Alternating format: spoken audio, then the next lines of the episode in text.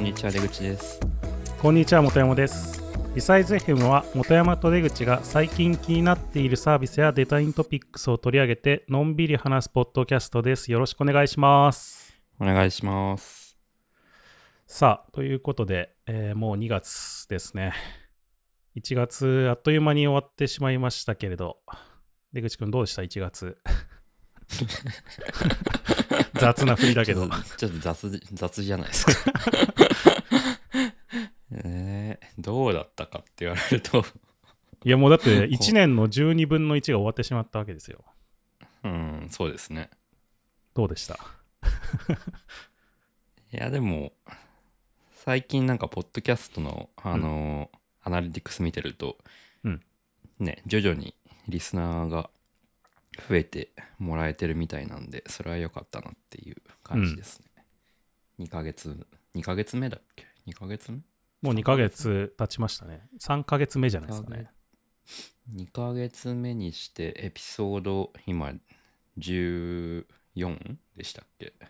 13で、今、収録してるのが14かな。で多分なんかネタ帳を見てるとなんか多分計算したら向こう34ヶ月分ぐらいはあったから、まあなんかなんかこの調子でやっていけば 大丈夫かなって思いましたなるほど。まあ多分、ネタがどんどんなくなっていくけれど、まあでも、どんどんインプットもしていくっていう話でしたので、当初は。うん頑張って、ちょっとインプットもしていこうかなと思ってますけど。うん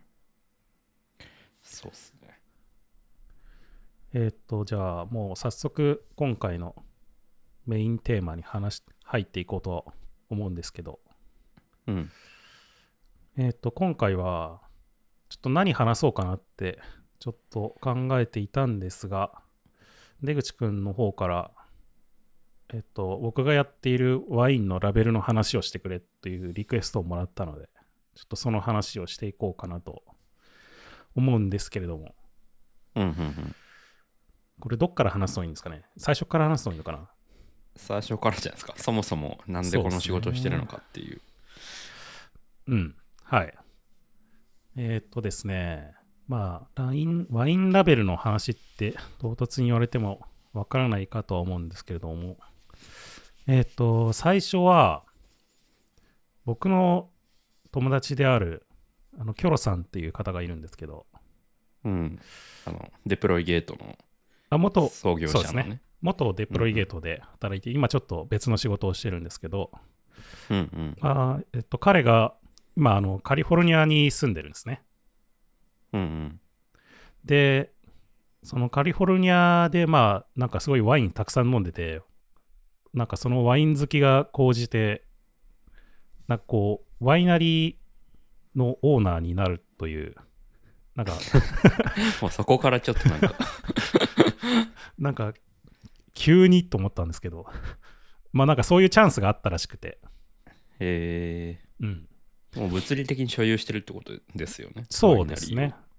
まあ個人ではなくて、うんまあなんか複数人、他の友達とか、まあ、知り合いと複数人で一緒にそのワイナリーのオーナーになるっていう感じだと思うんですけど、今。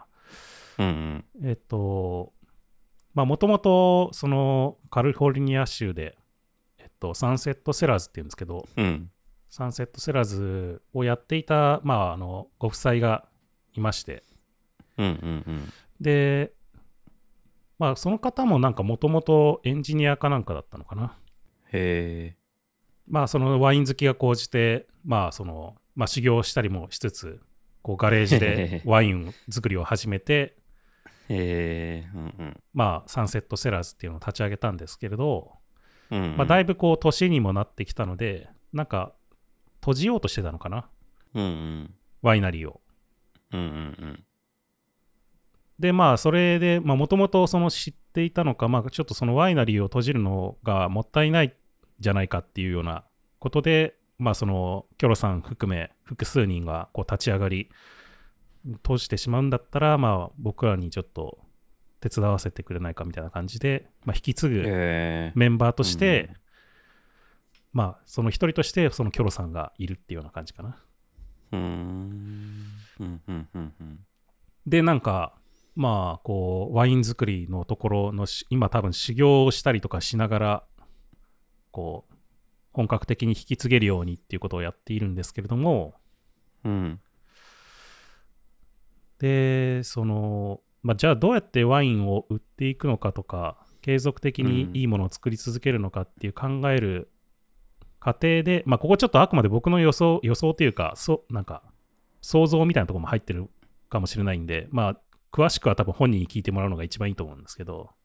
うん。じゃあこれからどうやってそのワイナリーをまあいいものとし作りながらこう続けていくかっていう過程で、まあ、売り方の部分をどうするのかっていうのを考えていく中で、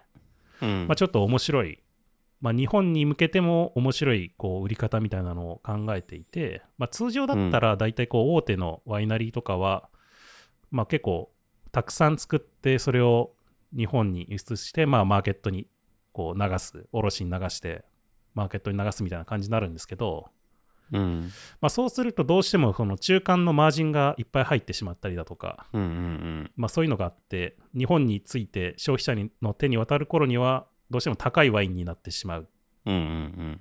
現地だったらなんかこう3000円4000円くらいで飲めるやつがもうなんか1万超えてしまったりとかうん。こう高くなってしまうっていうのがあってだからもうちょっと手軽に、まあ、飲んでほしいっていうもともとの、えっと、創業者の方の思いもあったりしてうん。それをなんとか実現できないかっていうことで、まあ、半分、半分っていうか、まあ、サブスクみたいな形ですね。あ、サブスクなんですね。まあ、そういう感じですね。えっと、一応うん、こう、まあ、正確に言うと、ワインオーナーズクラブっていうのを、このサンセットセラーズの、まあ、サイトで、一応募集していて、うん。まあ、そのまま読むと、ブドウのツタ主の皆様に カリフォルニアからワインをお届けっていう、まあ、かなりこう、変なワードが入ってると思うんですけど、ツタヌシになるんですね。そうですね。一応なんかその、そのワインオーナーズクラブっていうのに、まあ、入会すると、えっと、ワインセット3本ずつが、まあ、定期的にこう、えっと、定期的に購入していただくことを条件に、えっと、自社管理のブドウ畑にある、まあ、バルベラっていう、まあ、品種のブドウのツタ40センチ、かっこワイン1本分を無料でプレゼントをさせていただきますっていうような感じで、へへへ。なるほど年4。回だからワインセットが3回、3本ずつか、うん。まあ、こう、届くっていうか、まあ一応お金は払うんですよ、もちろん。お金は払いつうんつ、三えー、と4回、そのワインセットが届くっていうような感じで、で、今、えっ、と、僕も、まあ、ツタ主になって、えっ、と、そのバルベラのやつが、今年、いや先先週、先週役で、去年かな、去年収穫されて、こう、仕込み段階には入ってるので、あとうーん。 1年か2年後ぐらいに多分の届くんじゃないかなっていう だいぶ気の長い話なんだけどツタヌシは、その自分のツタを観察できるんですかあそうですね一応今どんな感じになってるのかっていう情報がアップデートされていて、ええ。まあ僕のツタはもう和幸さんのブドウって。収穫されてもう今はこうお休み段階に入ってるんですけどえー、もう今画面共有してもらってますけど、あ、なんか、なんていうんですか、報告みたいな、最近の日記みたいのが見れるんですね。あそうですね今こういうのを仕込んでますよとかこういうのを作ってますよっていう、まあこうなんだろう生産者ブログ的なのがうんうんうんうん。一応見れますねへえ。え、これ今、1年所有してオーナーになって1年3ヶ月って出てますけど、うん1年3ヶ月でやっと1回目ってことですかそうですねうん結構な、かかるんですね。オーナーになってから。そうですねまあでもそもそも多分ブドウがじゃあ種植えてすぐ取れるかってそうでもないので、うんうん。まあだからだとまあある程度もうこのブドウの木があってもう立ったやつ。つをこう切り分けて、まあ、ツタ主に分けてるんだと思うんですけ ど、なんか、本当の意味でのオーナーなんですね。そのなんか概念的なやつじゃなくて。そうですね。本当にツタ一本一本にこう割り振っていて、 まあ、ちょっと面白い。いエピソードが、このまあ、これだから、2010 19年の秋ぐらいだったかな。確か。違ったかな。なんか、えっと、2019年11月27日につぶやいてるので、キョロさんうが、ん。うん。そのワイナリーを引き継ぎながら共同オーナーとしてやってきますみたいなつぶやきをしていて、で、まあ、同時に、まあ、ツタ主を募集してますみたいなのがあって、まあ、僕面白そうだなと思って、まあ、純粋に応援しようと思って、まあうんこう入会したらしたらなんか予想以上の反響があってうん。こう想定以上の募集があったんですね募集っていうか応募があって、うん。 こうツタがツタが切れてサーバーエラーが出るっていうこうどういうこと 舌が切れて。だから ツタ確かね100 100, あ100じゃないかななんかそれぐらいしか用意してなかったらしくてそれぐらいしか来ないだろうっていうふうに思ってたらしくてうん。でそれぐらいしかなくってなんかそれ以上になっちゃってうん。でそれれを用意するようなコードに書いてなかったんだよね、多分それ以上になるようなえーうん。で、それでさ。サーバーエラーが出て、 スタ切れによってサーバーエラーが出るっていう、なんか面白い ことが起きてまじゃあしたけ本当ど。にこう物理的な ツタの上限だけの人を会員でできるようにして。あ、そうそうそうそう。だから今もう、だから、まあ、その後だからすぐちょっと回収して、まあ、一応順番待ちできるようにして、あと、ツうータのん売るわなんか数を増やしたりとかして、なんとか対応してるらしいんだけど、まあ、今ちょっと順番待ちの状況どういう感じなのか僕あんまり知らないんですけど、うん。まあ、さっき言った通り僕もそこにだから応援していたんですけどあのツタ主としてねうん。一消費者として応援してたんですけど、まあ、ちょっと問い合わせがあってですね、まあ、今後いろいろまあ変えていく部分もあるだろうし新しく作っていきたい部分もあるからうん。ちょっとデザインの部分で手伝ってくれないかっていうお話があってですね僕はもうもちろん面白そうだからやりますと言って、うんうんで、まあ、その最初に言ってたワインラベルのデザインの話に入っていくわけですね。うーん。これは、そのワイン、キョロさんとこのワイナリーの1本目のワインってことですかいや、1本目ってことはなくて、あ、そうなんだ。うんもうすでにまあ出しててすでにもうっていいくつも作ってて、まあ、今まで作ってた分もあうるんし、その仕込んでた分とかね、うんうん。あって、1本目をお手伝いしたっていうわけではないですね。うーん。で、まあ、まあ、メインのラベルも後々変えていきたいっていう話はあったんですけど、まあ、まずは、まあ、ちょっと変えやすいとかっていうか、変えやすいっていうか、新しく作っているものっっていう部分からちょっと入っていくのがいいんじゃないかっていうまあ僕もももともと別にそのキョロさんぐらいしか面識がないわけだからそのチームとして、まあ、信頼してもらえるかとかっていうのもあるだろうし、まあ、そういうところから入っていくのがいいんじゃないかなと僕も思ったんでそういう感じで、まあ、まずはえっとロゼワインロゼ、うんのワインを新しく今作ってるから、まあ、そのラベルのデザインからまあちょっと一緒にやっていこうかっていう話で、でまあ、そのお手伝いをしましたって感じかな。うんうんあじゃあ、ラベル以外もやろうみたいな計画はある。あそうですね、そうえっと、僕としては全然あの他のやつもあの変な感じで出ちゃうよりは、なんか綺麗にしてあげた方がいいかなと思っているので、他のグラフフィックも今後ちょっと手伝っていきますよというか、行きたいですねっていう話はしてますね。他の、他のグラフィックってな何があるんですかあ例えば、えっと、今なんか、その、定期的な季節の配送に合わせて、うん。簡単なそのワイン、まあ、どういうワインを今回送りましたよっていう、なんかこう紹介すあーるなるほど、なるほど。カードみたいのをはいはいはいはい一緒に同封して送ってるんですけど、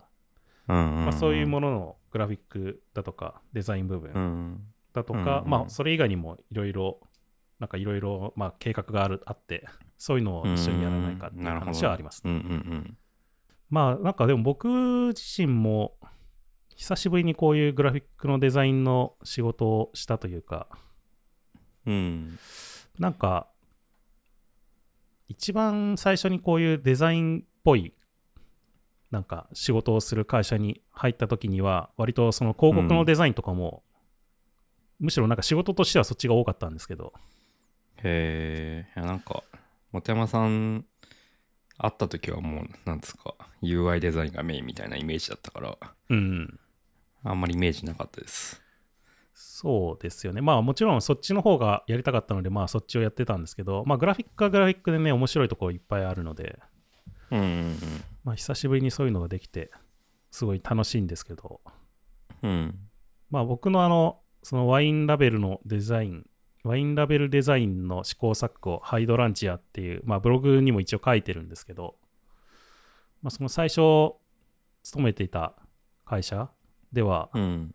まあなんかこう、お酒のデザイン、お酒のラベルのデザインみたいなのもちょっとやったりしていて、へえあそうなんですこねの梅酒、うんうんバイコーっていうなんか梅酒があるんですけど、うんうんまあこれをなんか一緒にこれなんかねそのその時勤めてた会社も一緒になんか協力して作ったお酒でうーんそのお酒の卸の会社がああるんですけどはいはいはいはいその時のクライアントに、うんまあ、その会社と一緒にその梅酒を作って、まあ、そのラベルのデザインだとかあとはこういうポスターのデザインとかっていうのをやったりしてましたね、まあ、かなりこう、まだまだ初めてじゃないけど、学生上がって仕事はし始めましたみたいな感じなんで、だいぶプロとはえー全然差が,、面白い差がつかないん、あれなんですけ うどん、じゃあ結構なんか最初の仕事ぐらいの仕事なんですねそうですね、そのこれかなりほぼほぼ最初ぐらいの仕事かもしれない。へえうん面白いでもなんかね、これはね、そのポスターに使う写真だとかも全部自分で撮ったりして、あそうなんだうん、へえもうたやさんの初仕スケッチ事描いたりだへえとか、だいぶ楽しかったですね。面白い。ラベルデザインから入ったんですね。 いや、まあ、他にもいもちろんやってますけどね。しかうんうもんラベルのデザイン、多分これしかやってないと思う。そうこなのんだ。梅酒のラベルのデザインしかしてない と思う。へえ他は大体あの広告だとか、ポスターだとか、そういうののデザインとかやったりしてたんで。うんうんうんうん。じゃあ、今回ラベルデザイン2回目2回目になるのかな、うーん。まあ、ちゃんとやるのは多分2回目になるのかもしれない。うんうんそう。だからまあ、久しぶりにちょっと楽しみながらやろうと思ってやっていたんですけど、まあやっぱりこうラベルのデザインの面白いところは、こう紙、物理的なものを使うってところなんですよね。うん。うん。うんうんうん。まあアプリとかウェブサービスってやっぱりこうデジタルで画面上で表示されるものじゃないですか、基本的に。うんうんまあ、そうじゃなくてその実際にものとして作っていくってところがやっぱり面白いところで、うん。うん。まあ、逆にだからこそのなんかこう制限というか大変な部分もたくさんあるんですけど、うん。うんうん。まあ、そこが楽しいところですねキョロさんのとこって、ワインは全部自分で作ってるんですよね。こう、なんていうか、そうですねボトリン、ボトルに入れるところから全てやって、自分でやってる感じですかうん基本的には確か全部やっているはずですねうーん。うんうんうんうんで最初にやったハイドランチアはもともとなんかハイドランチアっていう名前自体はもうこれにしようっていうのがざっくり決まっていてうん。まあ、ハイドランジアっていうのはアジサイ日本語で言うとアジサイっていう意味なんですけどいろいろこうアジサイってつしなんか土の質酸性アルカリ性によって色が変わったりする花なので、へえ、そうなんまあ、だ。そういう 知らなかった。あそうあそうなんですよ赤くくなったり青くなったたりするんですけど、うんうんその土の質によってねうんなのでまあそのこう赤と白を混ぜ合わせたこう微妙になんか違う色がその作り方によって違う色ができるロゼっていうのにぴったりじゃないかっていう部分だとああかーなるほど、うんうんあとなんかその彼らはこうまあキョロさんはもともとエンジニアですしうんそのもともとの創業者の方もまあそういうエンジニア気質的な部分があるのでそういう科学的な部分とかも含めてなんかそういう考え方がその ハイドランチにはぴったりだみたいな話をしてた気がするんですけどね。へえいい名前ですねうん。まあ、で、ハイドランジアのやつを考えていくにあたって、いろいろスケッチとかもしたりして、で、もともと、そのハイドランチア自体は、えっと、まあ、さっき言ったも通り、その色を見せていくっていうような感じにするのがいいんじゃないかっていう話をしてたんですよね。うん、ワインの色を。そうそうそうそうそう。なんか作る年によって、まあ、その調合具合とかによってね、色って多分微妙に変わってきたりすると思う。ああんまり大、なんかざっくりは変わんないと思うんですけど、微妙にこう、い作り方によって色が変わってきたりするので、調合具合で。えー、なんか僕、お酒飲む飲めないからわかんないですけど、うんロゼってそういうな、そんな色がなんか変わるもんなんですかまあ結局、そのなんだろう、その赤ワインと白ワインを、こう、配合してというか、調合して作っていくので。あーあ、そういうことなんだ。そうそうそうなるほど。ロゼってワインが赤と白の、なんていうのブレンブレンドってことそうそうそう。ブレンドして作っていくようなものなので、へえ。あだーかならるほこどうね、何をブレンドするのかとか、どれくらいブレンドするかによって、その色が変わってきちゃうんですよね。ああ、なるほど、なるほど。まあ、なので、そういう色を見せられるような感じがいいんじゃないかっていう話があって、うん、うん。そうそれでちょっと大筋、その方向性でなんか考えてみようっていうので、いろいろスケッチしたりとかして考えてたんですよね。う。うん、うん、うん、でまあ最終的にじゃあどういうふうに色を見せようかっていう部分で一応2つ案があって、まあ、最初は単純に、まあ、ラベル自体を切り抜いてその色が出せると、まあ、一番ダイレクトに見れるんじゃないかっていうのでいろいろ試してたんですけどうん。うん。やっぱ切り抜きだとあんまり細かいやつはなかなか難しいんですよねできなくはないんだけど多分すごいお金がかかってしまったりとかうん。するので、まあ、まあ、まずはなんか簡単なシルエットでいくつか試したりしてて、うん、えこのプロトタイプ今見せてもらってますけど、はい、この切り抜きは自分でこうカッターとかでやった感じですかあいやこれはこれ今そのブログに貼ってある写真は、えっと、うん発注してますね、へーえ切り抜きもは、えーできるんですねそうやってあーえっとね正確には色の構成みたいなことはできなくて色構成みたいなので、うんカットができないので、うんうんうんなので普通に発注してますへーえそれは何シシール加工的なあ、そうです。シール加工で、すごい、あの、あんまりいらないんで、たテストだから、 すごい、あのうん数量を1枚とかにして、普通に発注してます なるほどねうん。へーえでもそん結構今見せてもらってるのは細かい切り抜きがすごい散りばめられてますけどそんな細かい発注できるんですねうん、多分これ、これの、なんか一番ちっちゃい、なんか点みたいのがあるんですけど、多分これくらいが限度で、ここれより細かくなると、なかなか多分難しくなるんじゃないか。多分、あの、突き返されますね。このデータじゃ無理です、みたいな。ああなるほどねああと、なんかそうこう、いう制約もありますよねそうそう、なんか、なんていうのこの角、角が鋭角だと、なんか切り離せない場合があるんですよ。ああはあはあだからこう丸めていたりとかしてて、なるほどねなるほどねなかなか、まあ、今回はそのグラフィックっていうあの印刷業者うんはいにはお願いするるのが決まってたので、まあその上で、そのその制約の中でいろいろ試してたっていう感じだったんですけど、うーんなるほどなるほどでまあもう一個その色を見せるパターンとして、まあ、透明のラベルもあるよねっていう話が、うんあうってんまあ、具体的にはなんかアクリルアクリルじゃないかな塩ビとかそういう素材の、まあ、透明なシールに、まあ、上から印刷しかしてで印刷してない部分が透けるっていうよううんうんうんうんな感じですね、うんまあ、それもえっ、と方向性としてあるよねっていう話があったんですけどうんもともとなんか僕がイメージしてたのが、まあ、この試行錯誤でも分かるように、まあ、白をベースとして裏側の色が透けて見えるっていうのをイメージしてたんですよね。うん白ベースでうんそのアジサイの花の部分が透けるっていうよそうそうそう。うなうんだから、えっとこれもだから、えっと一応構成をお願いして色構成みたいなのをお願いして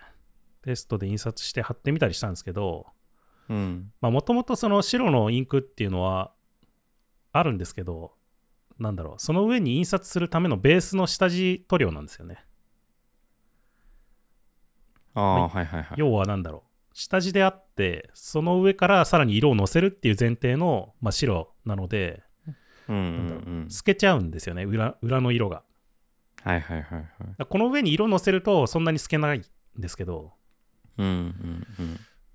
なそれもあってこの写真今ブログに載せてる写真自体はこう撮る角度によってこう あんまり透けてない角度で撮ってるんですけど、うん。まあ、実際に手に取ってみるとめちゃめちゃ透けてるっていううん。あとなんかこう裏ののり跡ちょっと気泡が入ったりするんですけどどうしてもああ、はいはいはいはい。それが見ええてしまったりとかた。なんかそういうなのがるほどね。でこう、うん白にするっていうのが難しかったんですよねうん。でちゃんと光通したくない部分も遮光できずに通しちゃってっていうことですよね。だから本当のベストはそのなんだろう完全に光を通さない白のインクでこういうふうになんかしう塗るっていうのがベストだったって感じだったんですけどね、うんうんうんまあなかなかそれが、まあグラフィックでお願いするのが難しそうだっていうことだったんで、まあ、この時は諦めて、結局じゃあベースの色どうしようかっていうのをまあいろいろ試行錯誤して、まあ、結局黒にすることにしたんですよねうん。うんなるほどね。で、まあ、最終的にこのハイドランジアっていうのが、えっと、さっきのなんだろうワインクラブオーナーだったっけなオーナーズクラうんブうん。の配送で送れることになったみたいな感じになって まあでもなんかいろいろやっぱり制約があったりすることはあるんだけどうん。そういうなんだろう物理的な印刷だとかデザインっていうのはすごい楽しいですねうん。すぐに出ないっていうのが辛いんだけどねこうそうっすよね。プなんかロこタイれピングでしそづうらいデーっていタう作ってもなんかすぐにそれを確かめられないっていう、うんそこがなかなか大変なところがあるけど、うん。えじゃあ結局そのとそのアジサイの部分色をと、色を見せたい部分は透明のフィルムだから印刷してない部分っていうこと、そうですね色を乗っけてない部分ってうんことかうーんなるほどねえこれどれぐらいの期間でやったんですかこれどれくらいだったかな多分1ヶ月いや違うかなこの時が11あでも話が来てからだから1月から多分2月の中旬ぐらいだから多分1ヶ月ぐらいですね本当うーんに、うんうんうんうん結構1ヶ早いっす月ねくらいでやった気がするな、これ。めっちゃ大変だったな。大変そうこれはめっちゃ大変でしたね。まあでも楽しかったから良かったんだけど、他の仕事に影響がこう、いやー物理デザイン大変ですよねうん。なんか最近出口くんもなんかやってんじゃないのそう僕もなんまあなんか趣味なんですけど、はい。なんか、もう去年の夏ぐらいからちょっと、ノンアルドリンクを作ろうみたいなことを、友達とやってて、友達っていうか、まあ、クックパッドの 時の後輩たちとやってて、そう。で、まあ、僕らなんか別に工場とかないから、OEM、そういうドリンクの製造とかを請け負ってくれるはい。 OEM のところを見つけるところからやってるんですけど、うん。でやっぱ難しいのがその最初はなんかこうなんだろうな結構こうなんだろうな木をてらってじゃないけど瓶の形とかもなんかちょっとこだわったりだとかはい瓶の形状うん、だとか、あとラベルの質感とかもこだわりたいなと思ってたんですけどうん。うん。そもそも OEM 先がすごい限なんだろうなつてがないからそこ探すところからだから限られてくるんですよ、うん。でそうするとどうしても企画ものの瓶よくあるなんだろうなキレートレモンのあのなんていうの瓶みたいなやつとかうん。まあ僕らあのワインワインぐらいのサイズじゃなくて割となんだろう一本一本こう直接口に入れつけて飲むようなタイプの瓶を、瓶を想定してるんですけどうん。そうそういう企画ものに合わせなきゃいけないから、まあ、あんまりこうや OEM をさ見つけてみて初めてデザインデザイン上の制約がわかるみたいなうん。うん。で、今度い、ラベルも、その自分たちで印刷するのか、もしくは、その OEM 先に頼んで、はい OEM 先のラベラーで印刷してもらって、で、ラベルを OEM 先まで貼ってもらうっていう方がまあ楽は楽なんですけど、その場合、OEM 先のラベラーによって、その、印刷の制約が生まれるわけじゃないですか。うん、うんうん。なのか、もしくは自分たちで、まあ、例えばグラフィックとかに頼んで印刷してもらって、それを自分たちで貼るっていうのもある、うんって手もあるんですけど、今度、じゃあそれを、まあ、どこでオペレーション、オペレーション的にどうするかっていう問題があって、うんこう、一旦倉庫をどこ、どこかの倉庫に集めて、 で、僕らが、まあ僕ら今ちょっと奈良にいる人とか東京にいる人とか なんかちょっと分散してまあ4人ぐらいでやってるんですけどじゃあどこでその一旦製造したものを集めて内職するんだみたいなうんうん話があってだからそのなんかオペレーションと製造とデザインのバランス取るのがすごいむずいなっていうのを最近すごい感じてますねうん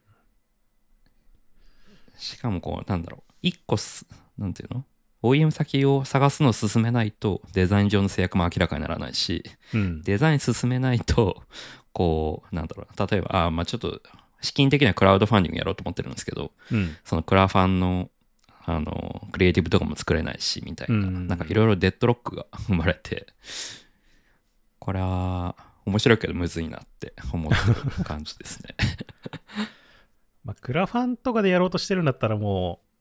うざっくりイメージでやっていくしかないですよね多 分、いやそうそうそうなんか多くの場合そうなっちゃうのはうんなるほどなっていうのが思いましたね。うん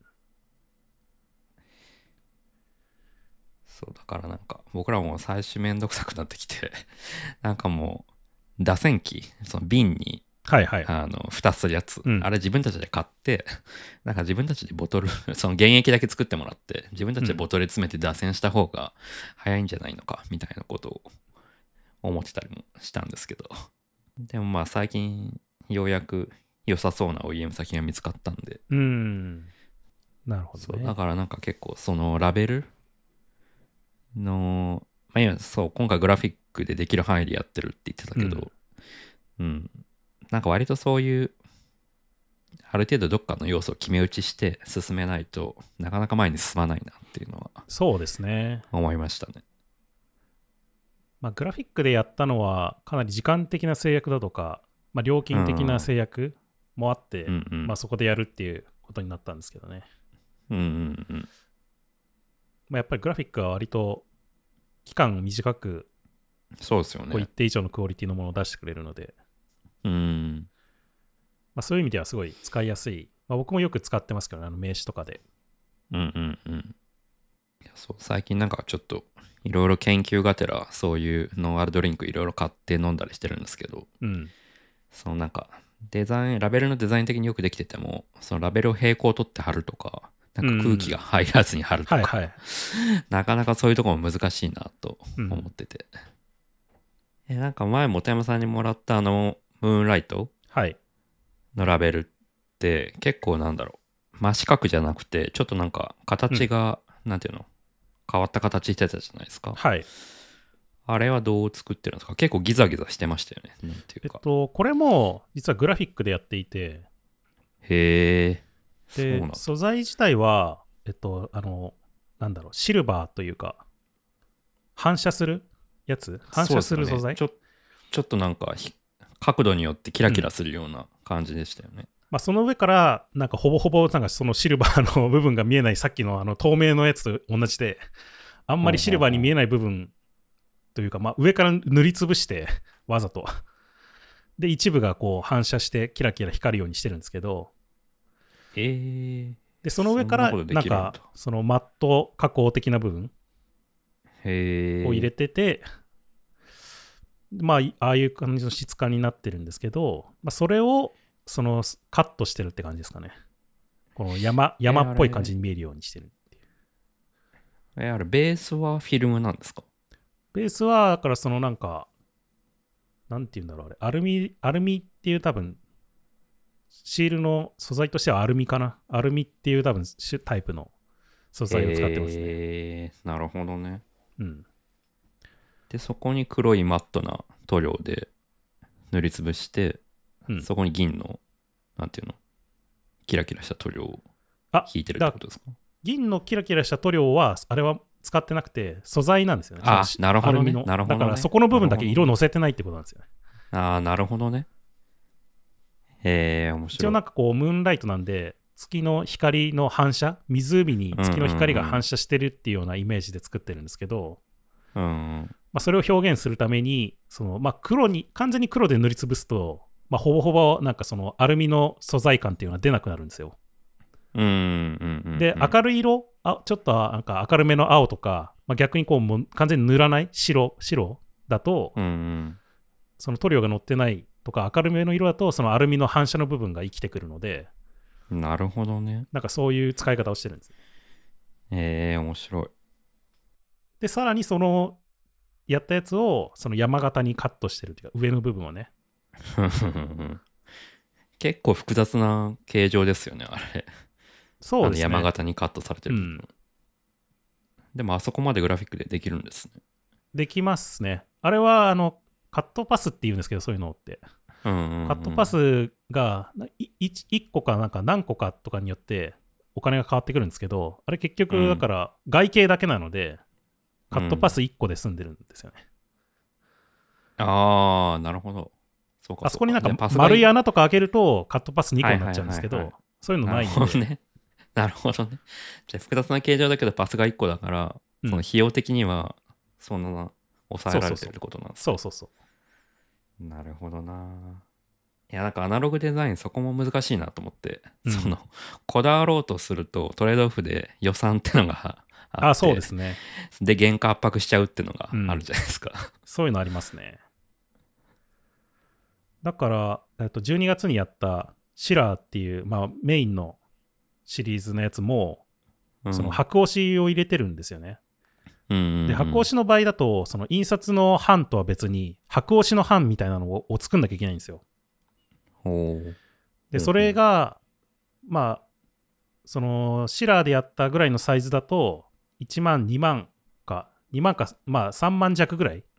するんですよ、えー白作るだけで。ほうほでまあそのサンセットセラーズ自体は結構小規模なワイナリーなのでそんなに数量作ってなくて、そこまでだからラベルに対してもすごいお金をかけられるわけじゃないんですけどううんだからそのはそれでも箱押しをやろうって決めたのは今後その箱押しを、えっと、継続的に使っていくっていう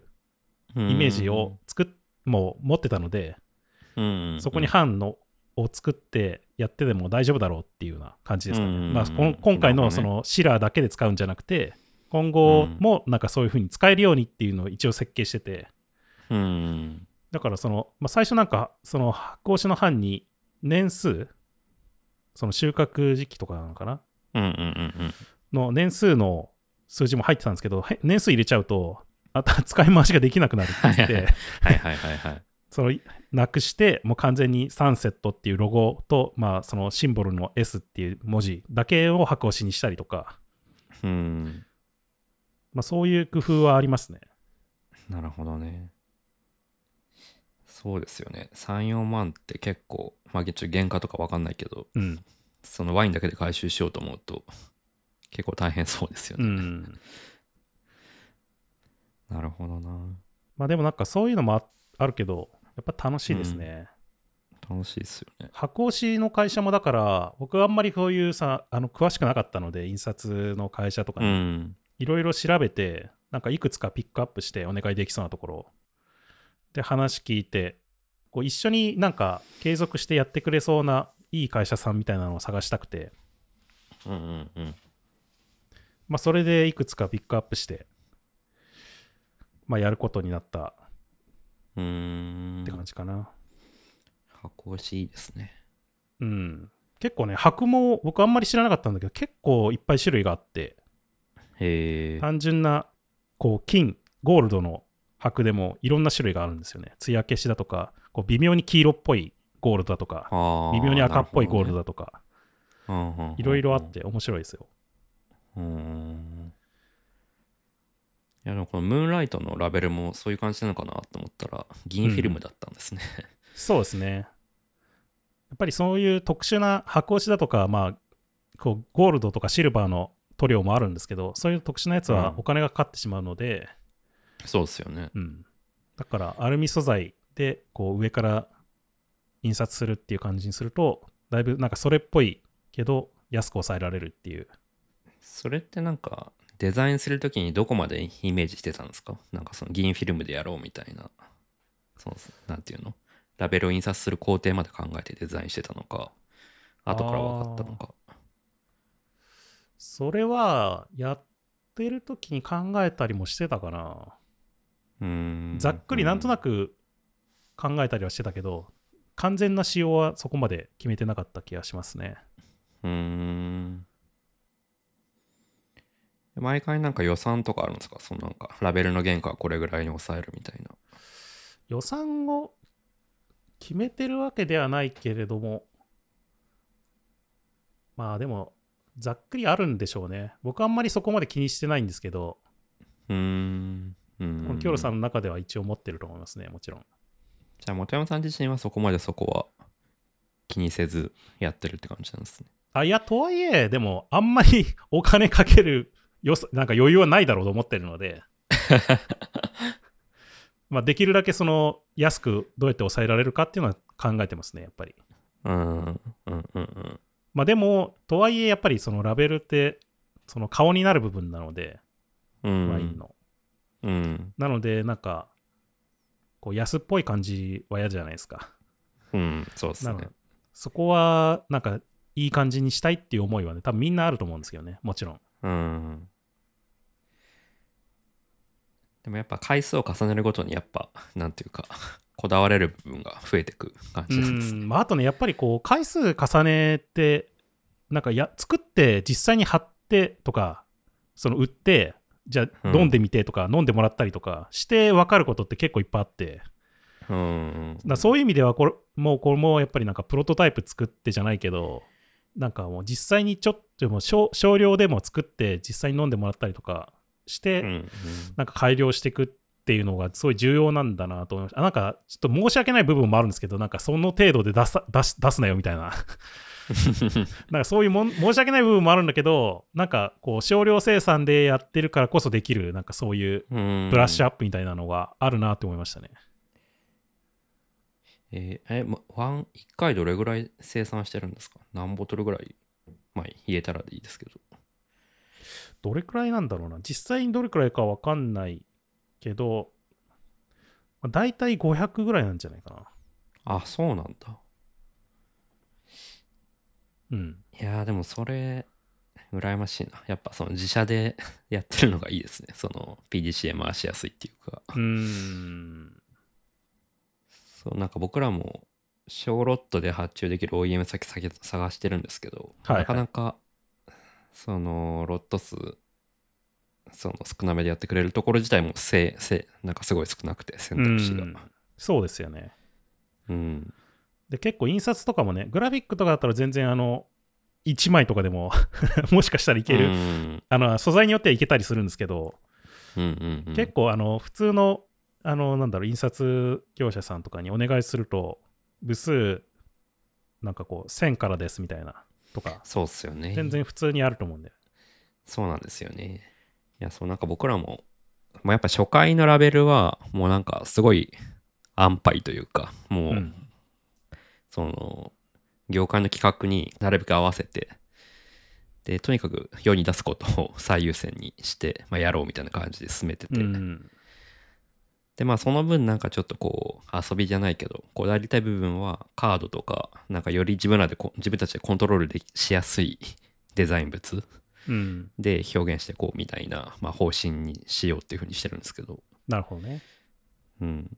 まああと段ボールとかなんかその配送部分はなんていうの梱包材も本当はうん、こだわりたいんだけど、うんまあ、そこはそこで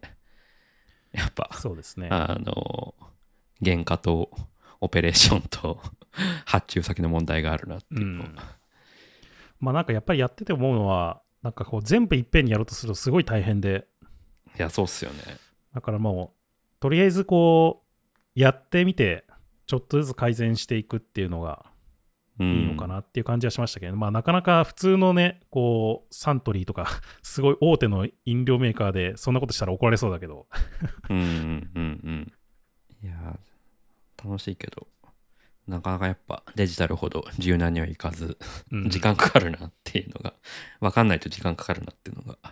まあなんかで思いまも、すね最こう違近う学びが、こう、たくさんあって、すごい面白いですね。うんわかるそうだから最近なんかいろいろそのノンアルとかなんか買ってラベルの観察をよくしてますねその本山さんにもらったワインもそうだったけど、うん。どう再現してんだろうと思って まあということで、サンセットセラーズ、買ってみてく ださい。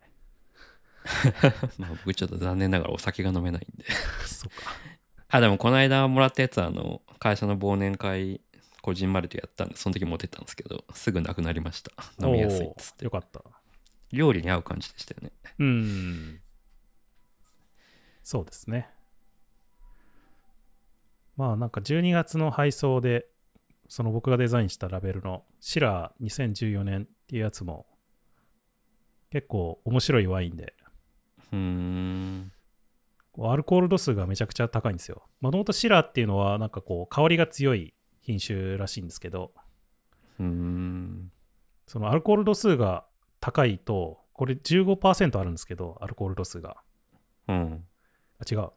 15%が限界と鍵語られる常識を覆した18.4%でしたでアルコール度数高いと何があるかっていうとその、うん揮発性が高くなるんですよねああなるほどなるほどで揮発性が高いってことはよりこう香りが出やすいというか感じやすいああなるほどワインになるんですよねななので、もともとこうひん、その香りが、香り高い品種な上にアルコール度数も高いので、すごい香りがするっていう、なんかかなり面面白いいワインになってると思うので、ちょっと、これも買ってみてください。ちょっとそのラベルが気になります白押しラベルが少し、そうですね、今回ちょっと挑戦でやったので、なんかまだ、まだまだ至らない点がいくつかあるんで、今後もうちょっと改良していけたらなと思ってますけど、でも今一覧見せてもらってますけどその、はい瓶の形状も結構変えてるんですね毎回そうですね、基本的に多分あの品種によって変えてたりするのかな。そのワインの場合って、あーそのうんうん特に赤ワインっていうのはその熟成するワインなんですよワインというかお酒なんですよああなるほどねなんか社交になってんだそうですねその上でしかもその熟成させるとどうしてもこのなんだろう檻みたいなのが出てくるんですようんうんでその檻がその注いだ時に入らないようにこのここのなんていうの肩の部分うんうんうんが、その白ワインとかとかに比べてこうちゃんとなんていうのカクカクってなってるっていうかここで檻がとどまるようににな形状になってるんですよねへえ、まあ、だから大体赤ワインはこういうようなボトルの形状になってることが多くて、へーで白ワインとかは逆にこうフレッシュなものを飲むものなので、知らなかまあ、ったこう撫で型というかうんうんうんうん緩やかな感じになってるっていう、へえ知らなかったじゃあ割と機能性を考えられてるんですねうんそうですね、まあ、あとはなんかこう形状わボトルの形状で言うとなんだろうなんかすごいちゃんとしたというか普通の円柱形だとうんラベル貼りやすいんですけど、なんかちょっとこうなんだろう傾いてるというかなんか下に向かってこう細くなってるとかちょっとね微妙に、うんんそういうボトルとかもあるんですよ、うんでもそういうのだと形はもしかしたらかっこいいのかもしれないけどこのラベルがすごいは貼りづらかったり とかシワができちゃったりとかそう,、いうのがあったりしてそうですよねなんかこのさっき言ったそのハイドランジアっていうシリーズも、えっうと、ん12月にそのシラーと一緒に、まあ、こうホリデー向けというか年末のクリスマスとかそういうイベント向けに、まあ、こうスパークリングでこれもあの白押しにして送ったんですけど、うんうんこれは、えっと、以前に送ったハイドランジャーのボトルの形状よりも、割とこうす、もっとこう、撫で型というか、下の方まうんでうんか、なんかこう、細い部分が続いているような形状で、でこれもだから、その、えまっすぐな円柱形の部分がちょっと少ないんですよね。うんうんうんなので、こうちょっとでもそれに乗らない部分にこうラベルがかかってしまうと、どうしてもシワになっちゃったりとか、うんなんかそういいう問題がやっぱり実際にオペレーションやってみて分かってもうちょっと改良した方がいいねっていう話はしてたりとか、うんなるほどね。うん、なんかやってみてなんか分かることっていうのはなかなかこう 学ぶペースがだいぶ遅いんだけどうん。結構たくさんありますねやでもそれにういうはのが。早い方じゃないですか、やっぱ。うん まあそういうなんかいろんな学びが毎回毎回あってあの買ってくださってる方にはすごいご迷惑をかけてることがいっぱいあるんですけど、まあ、徐々徐々に良くなっていくといいなって思ってますねうん。僕自身も結構学んでることが本当にたくさんありますねやっぱりうん。そうなんか、ちょうど昨日、あの、その、売る時のことを考えて、まあ、要は写真とか、そういうクリエイティブ周りのことを考えてて、で、物撮り、物撮りとかどうやってやろうかなっていうのを考えてて、まあ、昨日ちょっとなんかカメラマンの人にちょっといろいろヒアリングしたりとかしてたんですけど、はいまあ、でもその透明感を、その色を見せたいって思った場合に、うんまあ、僕全然カメラの知識とかなかったんですけどその瓶の質感瓶の色とかその中身のドリンクの色とかによってそれを見せる見せやすい見せづらいっていうのも、まあ、あるっていう話を聞いてで今ちょっとそのワインサンセットワイナリーの EC サイトのあのムーンライトかムーンライトだ、ムーンライトはすごいなんか写真も結構色を見せるようライティングとか頑張ってますねっていうのが今、うん見て思ったそうですねこの写真撮るのも結構難しいんですよ実は、難しそうですよねそれいや何が難しいかっていうとこう透明なやつよりも多分黒っぽい方が難しくて あーなんでかっていう、とそうそう映り込んじゃうんですよね映り込むからうんうんうんでなんか周りの景色が映り込む分には全然いいんだけどそのカメラマンが映り込んじゃうとなんかちょっと微妙じゃないですか、うんうんうんうんそれをカメラマンが映り込まないようにこう撮るっていうのはなかなか難しかったっていうのをこの 僕が最初に言ってたその梅酒のやつこれだから自分で撮ったって言ってたじゃないですかはいはいはいはいその時に経験しましたねうんめちゃめちゃこう頑張って撮ったから自分が映り込まな いようにそうなんか昨日それをちょっとヒアリングしてていろいろどういうテクニックがあるかとか聞いたんだけどちょっと自分でやるの無理そうだなと思う、思いましたやこれはすごい大変ですねうん、あとまあ写真撮るとかはライティングとかもねさっき言ってたけど、そうっすよね後ろの方から光を当てるのかとかまあいろいろあるので、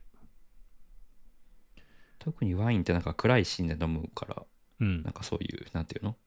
飲むシーンの写真とかも難しそうですねそうですね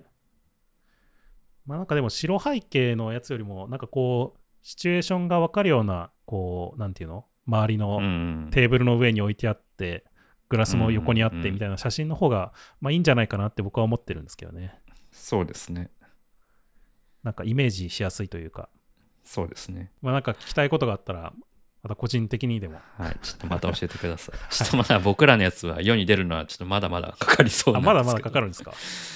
うんまあ、ようやくなんか OEM 先が見つかったみたいな感じ。なるほど、あなんかもう物はできてるんですよ。なんかもう試作も何度も何度もやってて、うん、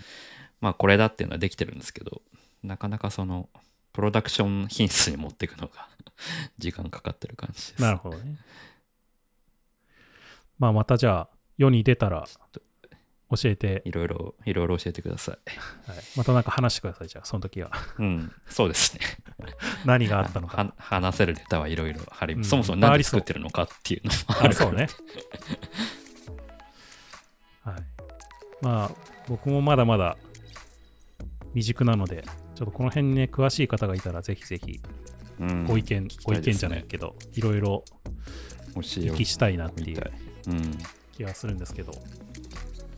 まあ、そんな感じで、えっと、リサイズ FM へのご質問やご感想は、ハッシュタグリサイズ FM でツイッターにつぶやいてください。リサイズ FM は毎週金曜日に配信しています。Spotify、iTunes のポッドキャスト、Google ポッドキャスト、YouTube で配信していますので、よかったらチェックしてみてください。ということで、今回はだいぶ長くなってしまいましたけど、ここまでということで、また次回お会いしましょう。さようなら。さようなら。